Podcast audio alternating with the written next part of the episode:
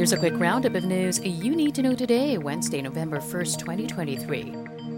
More Filipino families consider themselves as poor. A survey by the Social Weather Station shows 48%, or around 13.2 million Filipinos, rated themselves poor as of September. This is higher than the June figure of 12.5 million Filipinos. The survey also shows Mindanao fared the worst in self rated poverty. After two straight months of acceleration, the Philippine Central Bank expects inflation to ease slightly in October. The consumer price index is seen to settle within the range of 5.1 to 5.9 percent on the back of lower oil prices and key agriculture commodities. Philippine inflation accelerated for a second month in September to 6.1 percent. Bulacan residents voted no to converting San Jose del Monte into a highly urbanized city. The plebiscite was held October 30, the same day the village and youth council polls were conducted.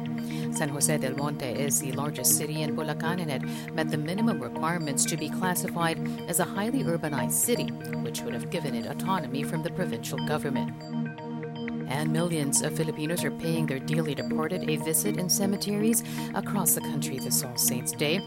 Police presence has been ramped up to help secure the holiday. The PNP says no major incidents have been recorded so far.